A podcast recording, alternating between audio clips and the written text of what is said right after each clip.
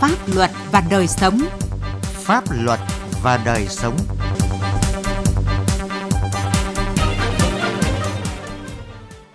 Kính chào quý vị và các bạn. Chương trình Pháp luật và đời sống hôm nay có những nội dung sau. Vì sao tham nhũng trong lĩnh vực đất đai ngày càng nhiều và phức tạp? Cục Thuế tỉnh Nghệ An đã thực sự công tâm đúng luật trong giải quyết phản ánh kiến nghị của Hợp tác xã Lâm nghiệp Dịch vụ Tổng hợp Thanh Thủy. Phòng chống tin đồn thất thiệt trên không gian mạng hiện nay. Pháp luật đồng hành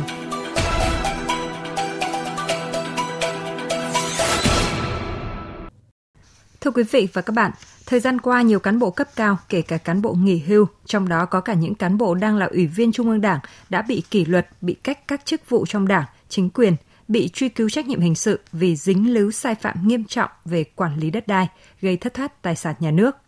Vấn đề đặt ra từ những vụ tham nhũng liên quan đến đất đai có nguyên nhân từ hệ thống thể chế của chúng ta trong việc quản lý đất đai đang có những lỗ hổng hay vì những lý do khác mà sai phạm trong quản lý sử dụng đất đai lại nhiều và nghiêm trọng như vậy. Bài viết Những sai phạm về đất đai của cán bộ, những góc nhìn của Tiến Anh, phóng viên Đài Tiếng Nói Việt Nam phân tích cụ thể. Điểm lại các vụ án nhiều lãnh đạo bộ ngành địa phương bị kỷ luật hoặc trở thành bị can, bị cáo nhận án tù do có những sai phạm nghiêm trọng trong lĩnh vực đất đai. Các chuyên gia pháp lý khẳng định, đất đai là lĩnh vực màu mỡ nhất cho tham nhũng, làm thất thoát tài sản nhà nước nghiêm trọng nhất vì nhiều nguyên nhân. Ngoài sự tha hóa biến chất của cán bộ, lòng tham và lợi ích nhóm thì có nguyên nhân cơ bản là những lỗ hổng của luật đất đai, nhất là vấn đề tài chính đất đai và sự minh bạch thông tin.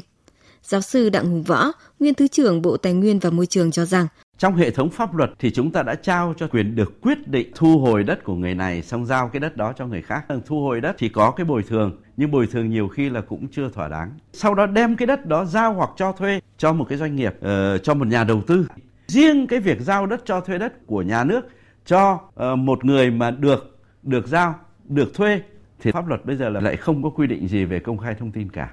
Đấy là một cái kẽ hở thì những người có thẩm quyền luôn luôn lợi dụng cái đó để có thể lấy cái tranh lệch giá uh, mà chia nhau với lại cái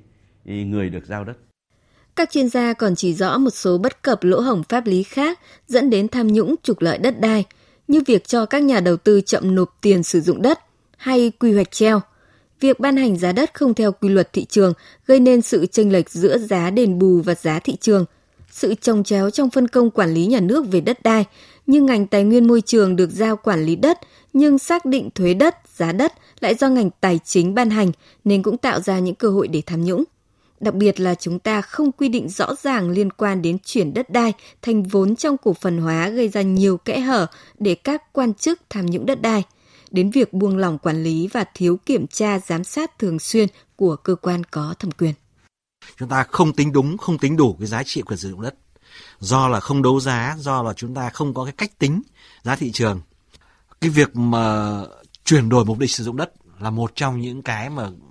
một cái bài toán rất lắt léo mà vừa là khiếm khuyết vừa là sai sót vừa là lỗ hồng vừa là kẽ hở để mà gây thất thoát tài sản đất đai. Mà tôi cho bản chất gốc bản chất nhất là chúng ta buông lỏng và có cái sự tiếp tay của cái vấn đề lợi nhuận trong đó. Nhắc lại những lời trình bày của bị cáo ở nhiều vụ án tham nhũng đất đai với mẫu số chung rằng bị cáo phụ trách một lĩnh vực nhạy cảm, công việc nhiều, trình độ năng lực có hạn, nhiều việc phải làm gấp, làm theo chỉ đạo, trong khi pháp luật không rõ ràng.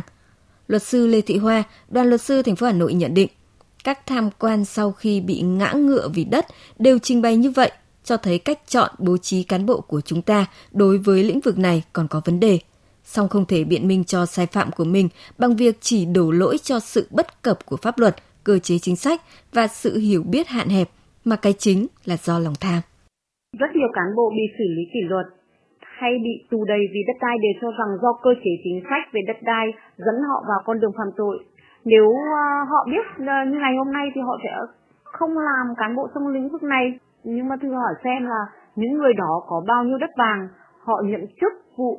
quản lý liên quan đến đất đai có ai từ chối vì lý do là tôi chưa hiểu biết về lĩnh vực này và nhường chỗ cho cán bộ khác không? đất đai bị quan chức gặm nhấm như vậy, ngoài việc thiếu hụt của cơ chế chính sách pháp luật thì có sự xuống cấp của đội ngũ cán bộ công chức cùng với cơ chế kiểm soát quyền lực chưa hiệu quả. Tất cả những điều này nếu không kịp thời chấn chỉnh thì tham nhũng trong lĩnh vực này vẫn còn phức tạp và vẫn là một nguy cơ thường trực.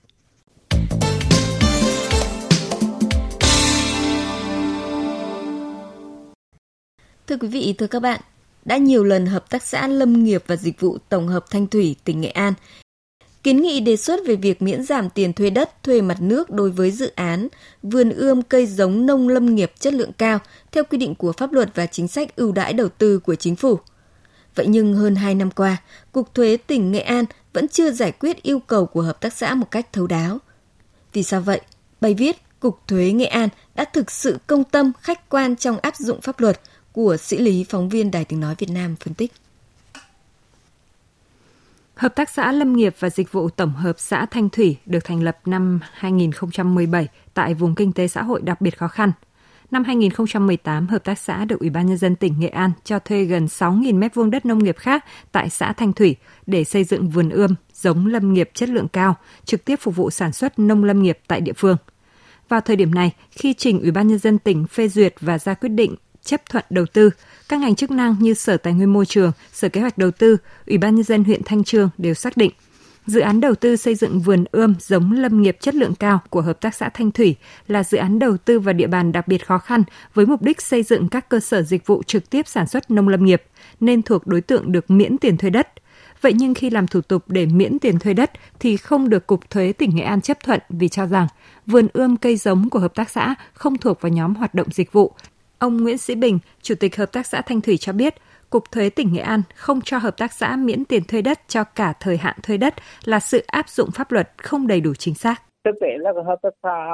là hoạt động dịch vụ trực tiếp sản xuất nông nghiệp lâm nghiệp thì hợp tác xã chỉ không yêu cầu ưu ái hợp tác xã. Nhưng phải làm thế nào đó cho đúng theo pháp luật quy định. Ở cục thuế nghệ án thì gọi cái hoạt động dịch vụ mới được áp dụng là ngành dịch vụ thì theo hợp tác xã là hoàn toàn nhất trí ý kiến đó. Ngành ươm giống là một trong những ngành dịch vụ của nông nghiệp trong cả cái văn bản của cục thuế nghệ án á, nếu rõ là căn cứ vào hồ sơ pháp lý thì trong hồ sơ dự án là xin thuê đất nông nghiệp khác để sử dụng làm vườn ươm cây giống chất lượng cao nông lâm nghiệp. Nhưng mà tại rằng cục thuế nghệ án lại đưa ra điều 20 của nghị định 46 để áp dụng tức là thuế mặt bằng sản xuất kinh doanh. Trao đổi với phóng viên Đài Tiếng Nói Việt Nam về khiếu nại của Hợp tác xã Thanh Thủy, ông Nguyễn Đình Đức, Phó Cục trưởng Cục Thuế tỉnh Nghệ An cho biết, căn cứ vào ý kiến của các cơ quan có thẩm quyền, Cục Thuế đã không chấp nhận yêu cầu miễn tiền thuê đất của Hợp tác xã Thanh Thủy. Trong cái quá trình thực hiện, ờ, Cục Thuế cũng đã xin ý kiến các sở ngành mà căn cứ vào các cái ý kiến của các cái ờ, đơn vị chuyên môn, thì cụ thể là cái sở kế hoạch đầu tư, cơ quan xác định cái ngành nghề là thuộc cái nhóm ngành nghề nào thì căn cứ vào cái nhóm ngành nghề nào thì áp dụng theo quy định của luật ừ, quản lý thuế qua tìm hiểu xác minh vụ việc và qua tài liệu hồ sơ cho thấy, Cục Thuế tỉnh Nghệ An cũng đã nhiều lần tham khảo ý kiến của các cơ quan chuyên môn ở địa phương và trung ương, nhưng cuối cùng Cục Thuế Nghệ An chỉ căn cứ vào quan điểm của Sở Kế hoạch Đầu tư Nghệ An thể hiện tại công văn số 3122 ngày 5 tháng 8 năm 2021 do Phó Giám đốc Phan Văn Hoan ký có nội dung. Hoạt động ươm giống cây trồng lâm nghiệp không thuộc nhóm hoạt động dịch vụ theo quyết định 27 của Thủ tướng Chính phủ – để không áp dụng ưu đãi miễn tiền thuê đất cho hợp tác xã Thanh Thủy.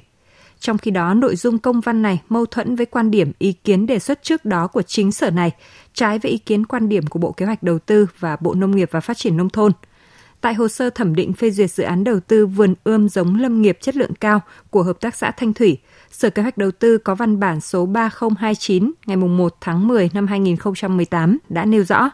căn cứ vào luật đầu tư, luật đất đai và các nghị định của chính phủ, thì dự án ươm giống cây trồng lâm nghiệp cao của Hợp tác xã Thanh Thủy là dự án thuộc đối tượng được miễn tiền thuê đất. Không chỉ có vậy mà các cơ quan chuyên môn như Sở Tài nguyên Môi trường, Sở Nông nghiệp Phát triển Nông thôn, Liên minh Hợp tác xã tỉnh Nghệ An và Bộ Kế hoạch Đầu tư, Bộ Nông nghiệp Phát triển Nông thôn, Liên minh Hợp tác xã Việt Nam – đều có văn bản khẳng định dự án ươm cây giống lâm nghiệp của Hợp tác xã Thanh Thủy là dự án đầu tư vào địa bàn đặc biệt khó khăn và là dự án thuộc ngành nghề ưu đãi theo quy định được hưởng các chính sách miễn giảm tiền thuê đất theo quy định của Luật Hợp tác xã năm 2012 và các nghị định số 193 ngày 21 tháng 11 năm 1993, Nghị định 107 ngày 15 tháng 9 năm 2017, Nghị định số 46 của Chính phủ – theo đó, Hợp tác xã Thanh Thủy là đối tượng được miễn tiền thuê đất cho cả thời hạn thuê đất. Theo nhiều chuyên gia, việc Cục Thuế không áp dụng chế độ ưu đãi miễn tiền thuê đất cả thời hạn thuê đất cho Hợp tác xã Thanh Thủy là thiếu căn cứ pháp lý. Chuyên gia pháp lý kinh tế, giảng viên luật kinh tế Đại học Luật Hà Nội Nguyễn Ngọc Tú nhận định. Cục Thuế tỉnh Nghệ An không cho Hợp tác xã Thanh Thủy miễn tiền thuê đất cho cả thời hạn thuê đất là chưa chính xác chiều theo quy định của luật hợp tác xã năm 2012, luật đất đai và các nghị định 107 năm 2017, nghị định 46 năm 2014 thì hợp tác xã Thanh Thủy phải được miễn tiền thuê đất cho cả thời hạn thuê đất. Bởi tại điều 19 của Nghị định 46 nêu rõ, hợp tác xã nông nghiệp sử dụng đất làm mặt bằng xây dựng trụ sở, sân phơi, xây dựng các cơ sở dịch vụ trực tiếp phục vụ sản xuất nông lâm nghiệp, nuôi trồng thủy sản, làm muối thì được miễn tiền thuê đất chứ không thể chỉ được xem xét miễn giảm như ý kiến của Cục Thuế Nghệ An. Từ những phân tích đó cho thấy việc Cục Thuế tỉnh Nghệ An không đồng ý cho Hợp tác xã Thanh Thủy hưởng chế độ ưu đãi miễn tiền thuê đất suốt cả thời hạn thuê là sự áp dụng pháp luật chưa chuẩn xác, ảnh hưởng đến quyền và lợi ích hợp pháp của hợp tác xã. Thiết nghĩ để giải quyết dứt điểm phản ánh khiếu nại của Hợp tác xã Lâm nghiệp và Dịch vụ Tổng hợp Thanh Thủy theo đúng quy định của pháp luật, Ủy ban nhân dân tỉnh Nghệ An cần chỉ đạo Cục Thuế Nghệ An phối hợp với các cơ quan chức năng ra soát lại hồ sơ dự án của hợp tác xã. Trên cơ sở đó, đối chiếu với các quy định pháp luật hiện có và tình hình thực tế ở địa phương để có quyết định giải quyết thấu tình đạt lý, vừa bảo đảm quyền và lợi ích hợp pháp cho hợp tác xã, vừa đảm bảo mục đích yêu cầu của chủ trương chính sách khuyến khích phát triển thành phần kinh tế tập thể trong giai đoạn hiện nay.